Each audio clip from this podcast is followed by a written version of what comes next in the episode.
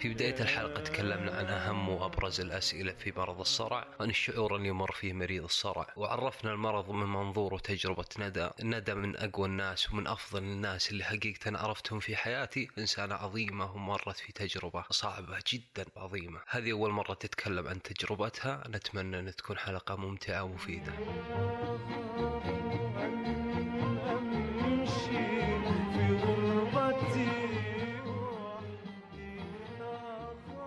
ندى لو جاك صرع بنص الحلقة وش راح يصير؟ متوقع لا صدق وش يصير بالعادة لو جاك صرع يعني؟ يعني إيش اللي يصير فينا جسديا ولا وش داخليا وش وش تعريف الشعور هذا؟ تصلب ممكن مم. بالجسم كله اليدين الرجلين ممكن العيون لو قلت لك اشرح الصرع الإنسان ما يعرف وش هو الصرع والحالات اللي تمرين فيها آه غالبا هو شيء يهمك فجأة.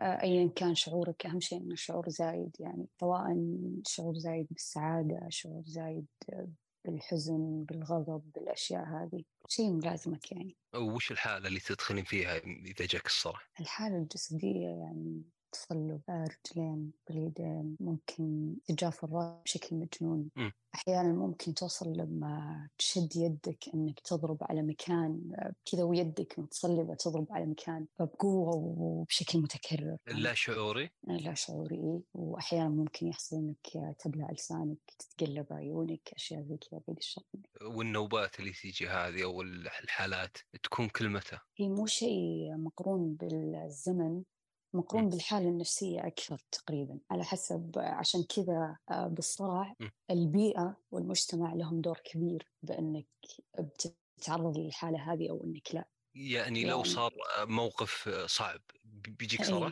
أي, أي لو- آه، شدة الأعصاب آه، غضب زعل أحيانا يحصل حتى في مشاعر إيجابية ما أدري إذا هذا شيء عام ولكن معي شخصيا يعني آه، قد حصل في شعور إيجابي يعني حسيت م. بسعادة زايدة تشنجت على طول اللي هي التشنجات هذه هي هي مم. أبرز شيء بالصرع صح؟ أيوه هي أبرز شيء وقد قلت إنه ممكن يوصل الغيبوبه أو فقدان وعي متى تصير هذه؟ آه لا شوف هذه تصير ما أقدر أقول أنا صراحة كان صارت معي شخصيا ما أدري إذا هو بسبب الصرع أو بسبب أشياء ثانية لأني أعاني من أشياء ثانية يعني م. بس إيه وصلت معي إني تشنجت ودخلت في غيبوبة تيجي فجأة صح يعني هل ممكن إنه لازم يصير في موقف أو لا بس أنا قاعد أفكر فجأة جاني صار تشنج. الأفكار الداخلية ممكن تسبب بالضبط.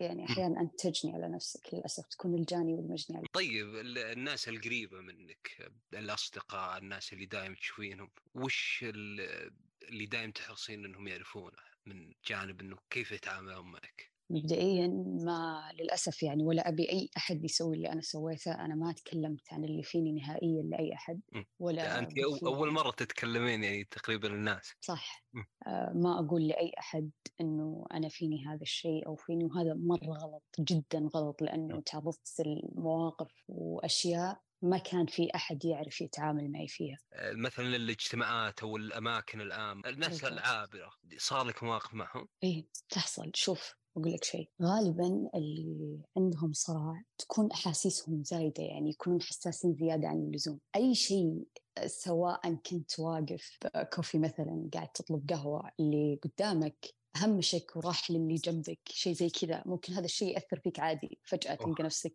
تحسرت إنه خير ليش هذا همشني ليش مدري إيش. فجأة أنت تكبر وتضخم وتهول الموضوع في راسك مع إنه شيء. جدا عادي. بس هذا كله في البداية يعني أنا لسه قاعدة أمشي بشويش يعني في البداية اللي أنا ما كنت اعرف أتعامل مع نفسي فيها كان م. هذا الشيء يسيطر علي مرة. فتحصل مواقف إيوه إني أنا أكون في مكان عام وأتعب وللأسف ما حد يعرف يتعامل يعني. آه، فدايم يعني كونك لحالك صعب شوي الموضوع صح؟ بالضبط صعب. طيب ال- الأصدقاء كيف. ودائما نقول الأصدقاء لأنه العائلة يكونوا متفاهمين لأنه ماشيين معك بالحالة بس أصدقائك كيف تع- تعاملوا مع الوضع؟ كيف شرحتي لهم؟ أو أنهم شافوا الوضع قدامهم وصار بالضبط. شافوا قدامهم ما قلت لأحد أي شيء آه، رغم أني حتى وهم يشوفون قدامهم أنكرت في مرات كثيرة. يعني كنت أقول لهم إرهاق.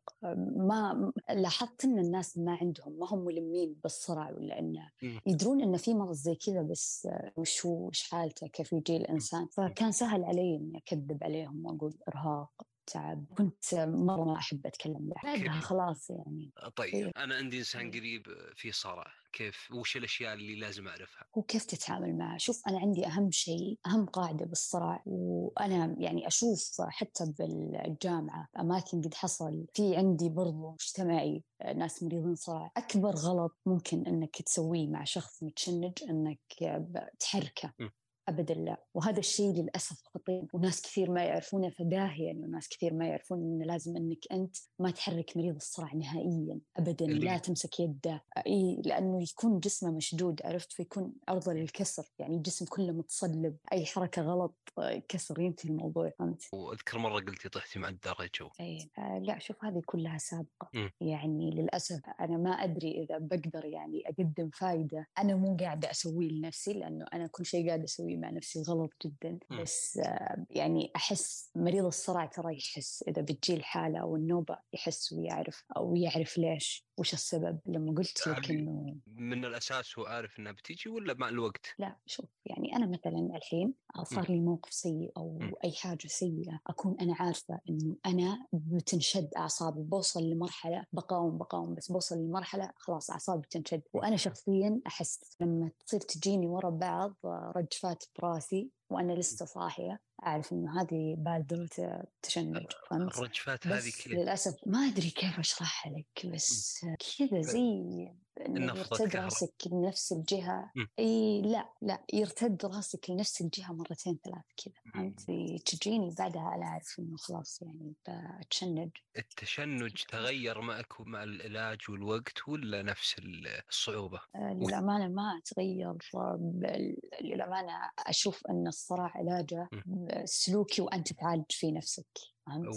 والتشنج يعني- التشنج ممكن ما. مر على ناس كثير بس شعور صعب صعب جدا حالة صعبة حتى للي يشوفك فما بالك في الإنسان اللي قاعد يعاني من الصرع أو الحالة هذه التشنج موضوع صعب أتوقع تكلمنا عن أبرز الأشياء خلينا نبدأ مع قصة ندى مع الصرع كيف بدأ معاها متى بدأ كيف صار وش صار معاها بدأ الموضوع تقريبا من لما نقلنا من منطقة لمنطقة والمنطقة الثانية اللي نقلنا لها كانت تقريبا قرية. م. على العموم مر أول شهرين كنت في مرحلة المتوسط مر أول شهرين بشكل طبيعي. آه، بعدها- الطفولة والمراحل اللي قبل ما مر عليك أبدا. آه لا أنه جاي يوم دخلت أنا في المدرسة فجأة كذا طحت. ما أدري كيف.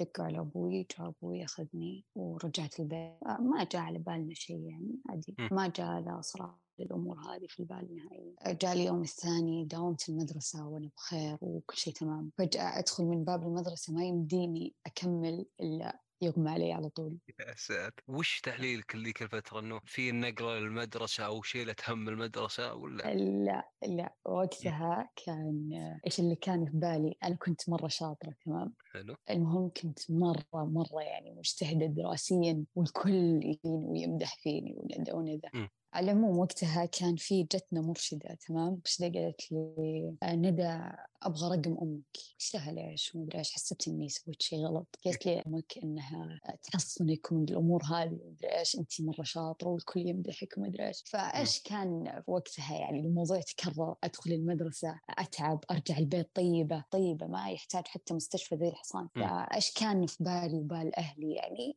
معروف عين خلاص عين. ربطنا الأحداث بعين إيه، وجاية الأحداث مع ال... مع ربط الأحداث والأمور هذه صار الموضوع إنه عين يعني. بس ما ما- اجتهدنا يعني إن إحنا نعالج الموضوع. كان شك مجرد شك يعني. بس طالت الفترة لدرجة إني حولت انتساب ما عاد قدرت إني أكمل دراسة نهائيا فصرت انتساب. بعدها. من الطالبة المجتهدة جدا إلى المنتسبة للأسف.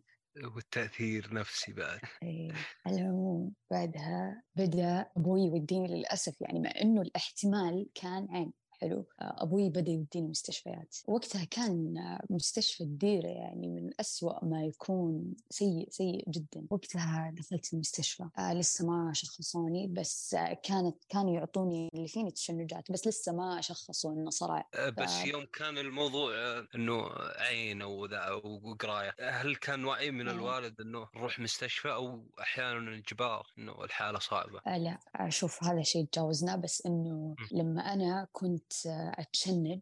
كان يطلع من فمي أشياء زي آه، الزبد زي كان يحس أبوي إن هذه علة داخلية يعني بالجسم يعني. إذا شيء. يطلع من الفم أو أشياء. زي كذا هذه بالجسد يعني فصارت لما تجيني الحالات خاصة مرحلة إنه تجيني بس في المدرسة صارت تجيني حتى في البيت. فبشكل كذا مستعجل على طول على مستشفى الديرة كان مستشفى الديرة طبيعي سيء جدا وكيف الوضع؟ كان ما في مدرسة؟ كنت منتسبة فكيف كان وضعك ذاك الوقت؟ الاختبارات آه، ما أدري إذا بندخل في هذه النقاشات بس لا بس آه، أقصد إنه صار, ما عندك حياة صح؟ هو أنا أصلا ماني قاعدة أحس إنه أنا ما عندي حياة كانت أغلب أوقاتي آه، أتشنج بعد التشنج عرفت يجيك ساعات طويلة تنام فيها. فما كان في حياة. أصلا أنا كانت حياتي كلها وأنا على الفراش سادحه ما في حياة ثانية طول. اللي طول اليوم كان عندك تشنجات كان كل يوم آه لا بس كانت في البداية كانت مم. متعبة عرفت. لما أتشنج وأخلص خلاص أنا منهلكة مرة ما مم. أبي أسوي أي شيء خلاص بس على الفراش انسدها هذا اللي. كنت أنا أسويه على العموم وقتها لما بدأ أبوي يوديني مستشفى الديرة يعني كحالة طارئة على طول كذا يلا مستشفى الديرة مم. المهم كان المستشفى للأسف اللي كانت قائمة على حال حالتي دكتورة مم. باطنية وأنا علتي أبدا ما هي باطنية بس آه، فكانوا إيش يعطوني يعطوني آه، الحبوب حقت التشنجات حقت الصرع وهم باقي ما شخصوني بصرع بس عشان التشنجات يعني تردعها فهمت؟ آه، ما كان ما كان فيه آه، احتمال إنه تروحوا مستشفى ثانية أو بعيد ولا؟ لا الا في بس وقتها قلت لك بشكل طارئ. إنه أكيد على طول ال- الشيء الطارف يعني فطولت هناك في مستشفى الديره آه، لدرجة إنه هم حولوني بأسعاف على جدة بس قبلها آه، صار اللي ما كان بالحسبان. آه، صار موقف أنا تشنجت تمام. المعروف إنه مريض الصرع لما يقوم بعد النوبة يكون مستنكر كل شيء حوله ما يدري هو مين ولا ذا الناس مين مو عارف أي شيء من اللي قاعد يصير حوله. مؤقتا يعني. فإذا بدأ أحد يعني يمسكه ولا يتكلم معه ولا بيهاجم تمام؟ بيكون عنيف مرة. وقتها جاتني نوبة. وقتها مين كان قدامي؟ الدكتورة اللي هي مشرفة على حالتي. دكتورة الباطنية. إيه. كانت قدامي طيب جات علي أنا يدوب قمت من النوبة اطالع هي قاعدة تمسكني أنا مستنكرة كل شيء قدامي تمسكني كذا كأنها تبي تسيطر علي أه. وأنا دفتها بقوة برجولي طيب مم. المهم لما دفتها قامت هي سبتني وثرت عليها أنا يوم سبتني هي سبتني بالإنجليزي كنت أقول لها كنت أقول لها تحسبيني ما أفهم أدري إنك قلتي وقلتي المهم فقعدت كانت تتوقع الوضع ذاك الوقت؟ ما أدري عنها ما مم. أدري مو بصاحب لما التشخيص وش لها كان؟ زي وش كانوا يقولون؟ لما صار هذا الموقف أنا ربطت فيه لأنه ما حد شخصني اللي هي نفسها راحت بنت الذين وش كتبت يلا احذف بنت الذين واضح إني حقدر الحين المهم راحت كتبت لي بالتقرير آه، إني أعاني من صرع مع تخلف عقلي بسيط طيب مم. للأسف إن هذا التقرير مرة لعب فيني وإلى الآن قاعد يلعب من مستشفى الدين إيه آه، بعدها خلاص قضى ذا الموقف وكان أصلا لسه أنا ما رحت مكان غير الديرة الين جاء يوم خلاص رجعت البيت وانتهى ومضت الأيام علاج الصرع متى بدوا فيه بالديرة؟ على طول تشخصتي صرع عرفوا الحالة إي حلو إي بس إحنا ما كنا ماخذين بالتشخيص أصلا لسه يعني ماخذين.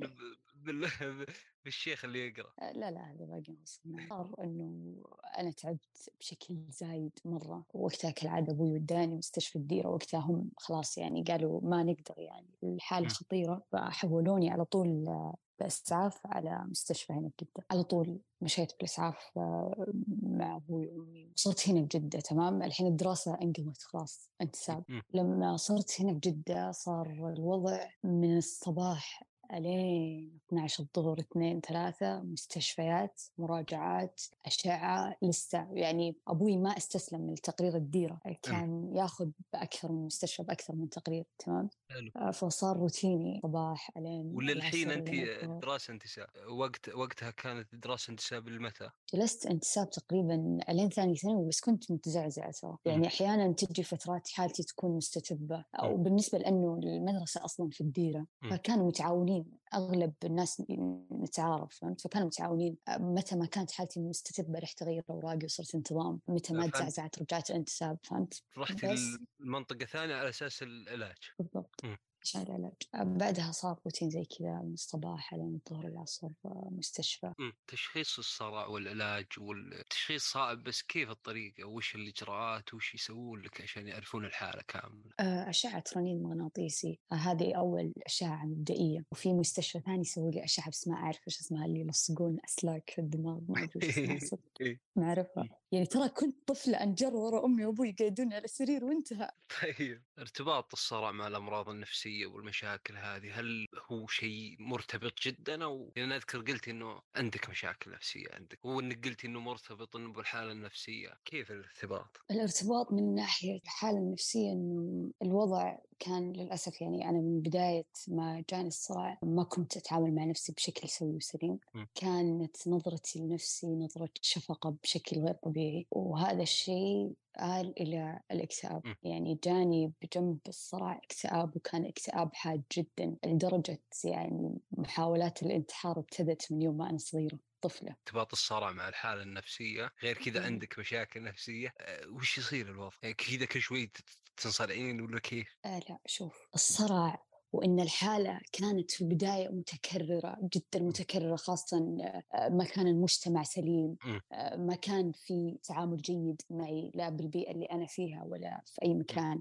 هذا الشيء الصرع والاستمرار النوبات سوى أني أنا طفشت من هذه الحالة فهمت؟ فبدأ يجيني اكتئاب اللي. أنا خلاص أنا ليش كذا لدرجة أروح أبكي عند أمي أقول لها. أمي ليش كذا ربي يعني ما اختار إلا أنا استغفر الله العظيم كنت كذا هذه نظرتي لنفسي صح. يعني يعني أغلب الناس اللي أي. يصير عندهم مشاكل تكون عندهم التساؤلات هذه بالضبط الصرع جاء وراء الاكتئاب بس الاكتئاب هل يسبب صرع بنفس الحالة هذه اللي كان فيه مترابط فيه؟ كلها كلها مترابطة مم. كلها مترابطة شوف كيف آه الاكتئاب مع الصرع؟ شوف هو كان في صراحة جانب جيد لأن الاكتئاب اللي كان فيني شيء كان شيء مايل للبرود فهمت؟ مم. يعني اللي كذا خلاص الدنيا وكل شيء ما عاد يهم هذه كانت نقطة في صالحي من ناحية الصراع إنه صار ما عاد يأثر شيء هذا بعدين يعني بعد ما. تجاوزت مرحلة الطفولة صار ما عاد يأثر فيني شيء آه، عرفت كيف أتعامل مع نفسي يعني من ناحية إنه الاكتئاب فادني إني خلاص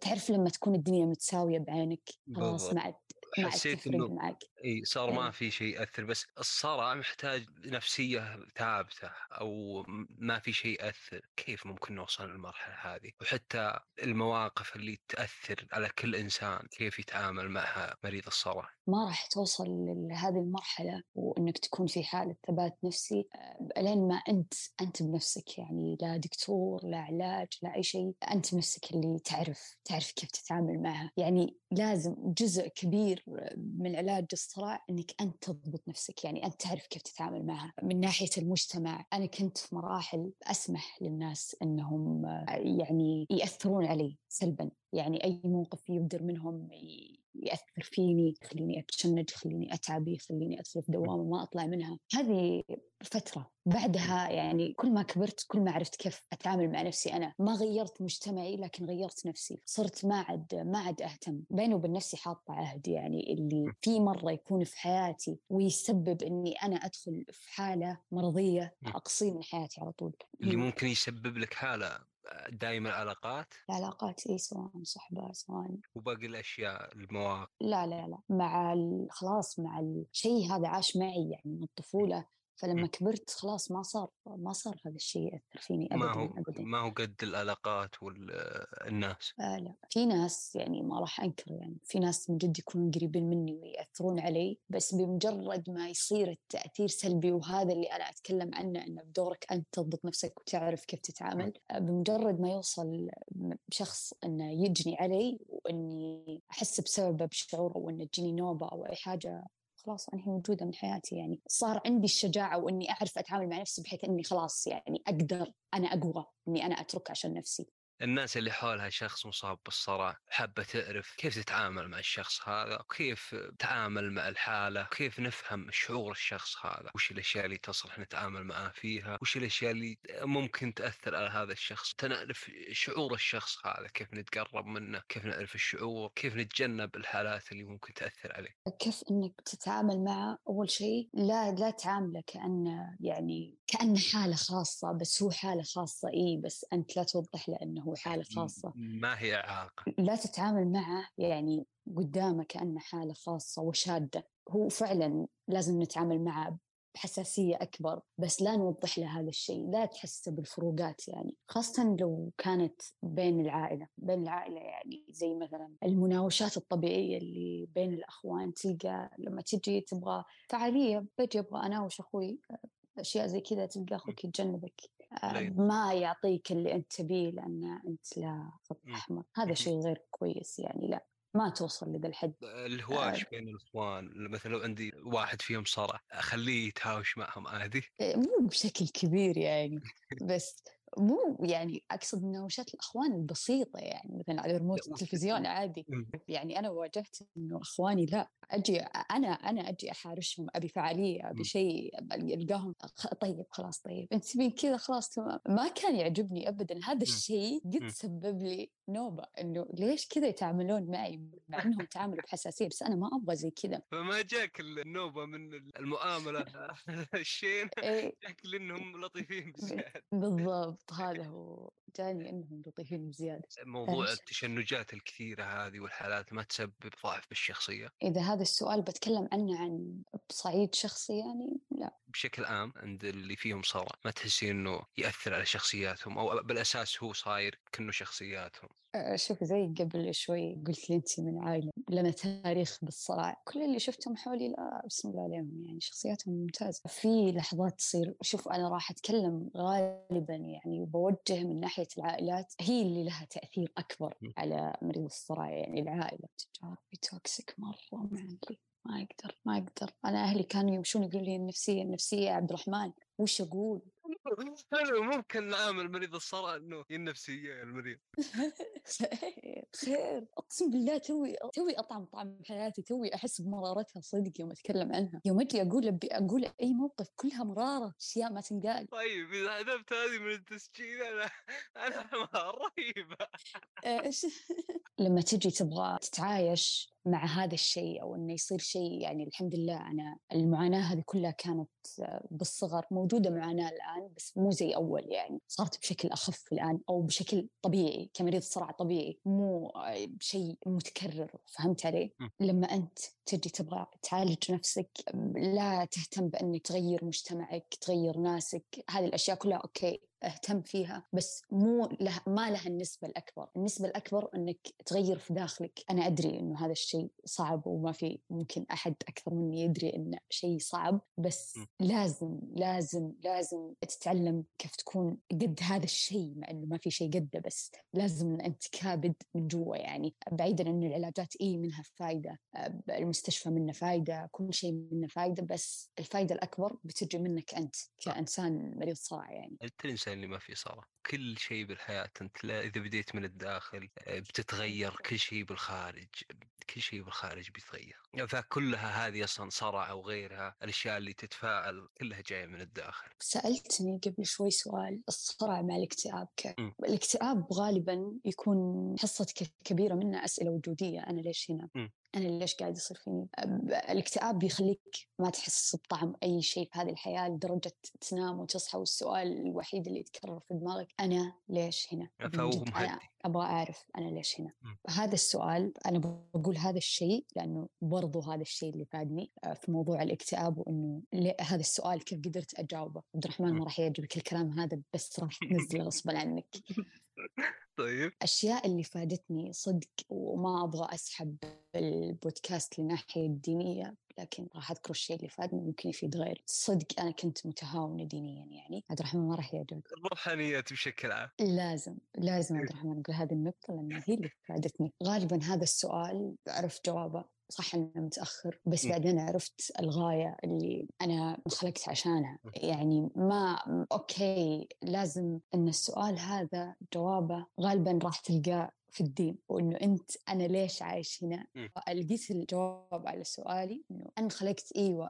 بكون سعيدة أبغى أكون سعيدة أبغى أكون مبسوطة أبغى حياة مرة perfect مرة رهيبة. بس مو هذا مو هذا الشيء اللي أنا انخلقت عشانه تحديدا. فعرفت يعني كنت أعرف من أول بس استشعرت استشعرت إنه أنا موجودة هنا عشان العبادة ترى مو عشان أفكر كيف أصير سعيدة أفكر كيف أعيش حياة حلوة. لا أنا انخلقت هنا عشان العبادة. فهذا الشيء مرة مرة فادني بشكل كبير لما بديت أتعمق بالدين بالأمور. حتى بديت أربط أشياء كثيرة تساؤلات كثير كانت عندي من نواحي كثيرة. ترى لها علاقة بالصراع ما راح أقول إني طلعت عن موضوعنا لا لها علاقة. إني ما كنت أقدر أتصبر. عرفت لما بحثت بالدين لما قرأت كتب لما صرت أتدبر بالقرآن والأمور هذه عرفت صدق لقيت الصبر لقيت أن هذا كله بعد ما كنت أنظر لحياتي إنها عالة علي وإني انخلقت عشان بس أشوف صنيع الشقاء فيني كذا متجسد. بعدها صرت أشوف إنه نعمة. صدق إنه تخيل إن هذا كله أنا قاعدة أنأجر عليه. بدت تتغير تغير في نفسيتي إنه ما صرت أتدمر إنه ما صرت أقول يا الله أنا ليش زي كذا؟ يا الله لأنه كان من الطفولة كان تفكير طفولي ولكن حتى يوم كبرت كان تفكيري زي كذا. لما تمر علي حالات لما تجيني نوبات أنا ليش هنا؟ ويجي معاها عقبات. صار في. شيء تتمسكين فيه فيه بالضبط. حبل نجاة طوق نجاة وما كان يعني مو أي طوق يعني كان شيء شديد مرة لدرجة إني خلاص استقويت صدق يعني صار يمرني كل شيء وأنا وجدت- تجيني إيه حال وجدتي معنى لكل شيء للمعاناة هذه حتى. بالضبط هذا هو. صدق يعني من بعد ما كنت أشوفها معنا صرت آه، صرت أشوفها يعني نعمة إنه أنا مأجورة على كل هذا على كل تعب على كل وجع على كل آه على كل على كل شيء أنا مأجورة. يعني ما في شيء ضايع ما في شيء قاعد يروح. فهذا الشيء ساعدني بشكل كبير للأمانة. الله يثبتك. وعلشان نبين إن بودكاستنا دائما يعطي أريحية لل- للضيف أنا معطيها راحته إنها تتكلم بالدين وتتكلم بكل شيء.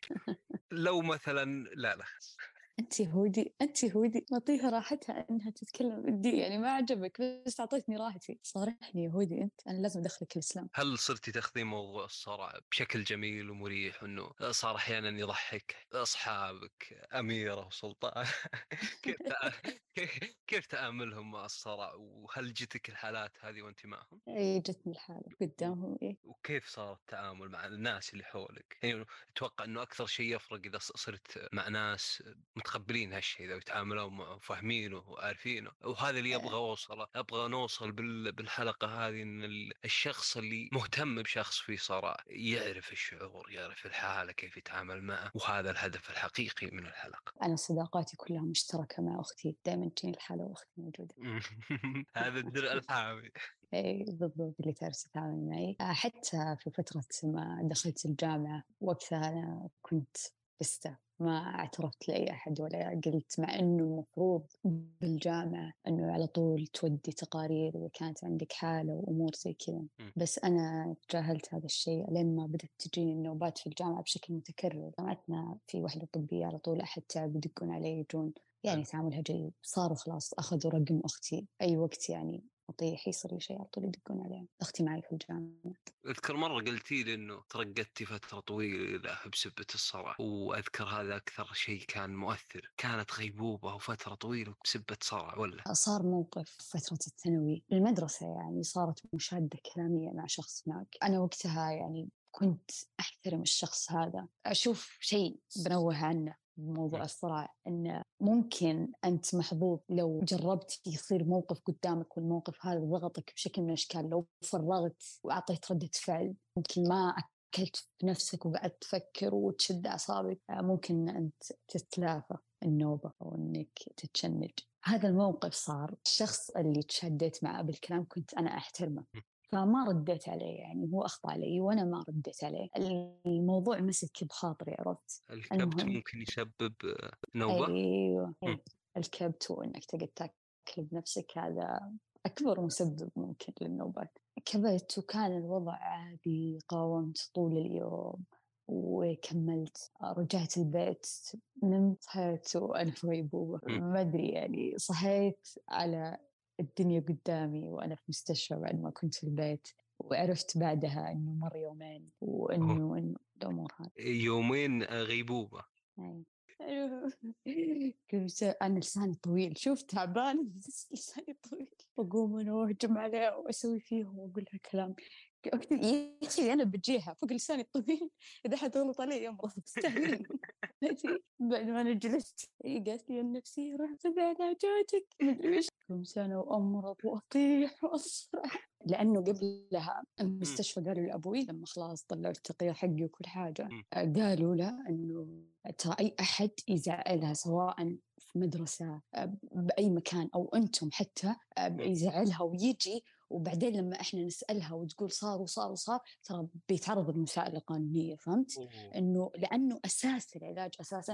اجتماعيا. فهمت؟ فوقتها أبوي متأثر بهذا الكلام ومنبه على كل أخواني لا حد يقول لنا ده شيء لا حد يسوي لنا ده شيء أنا نظامي ضربني وبكى بس الشكل والله طيب أتوقع وصلنا آخر شيء. بعطيك الوقت اللي تبغين وتكلمي لين تكلمي على اللي عندهم صرع عن الناس اللي قريب منهم احد في صرع. وش الأشياء اللي تبغين توصل؟ الكلام اللي بخاطرك المجتمع الناس اللي فيهم صرع واللي حولهم فيهم صرع. والناس اللي تسمع بالصرع بس ما ما هي قادرة تفهمه زين. مبدئيا الشيء اللي أبي أقوله للشخص اللي فيه صرع. مو للاشخاص اللي حوله. أشياء أنا سويتها وما ودي إن أحد يسويها يعني مصاب بالصرع آه، اولا لا لا تكابر على نفسك.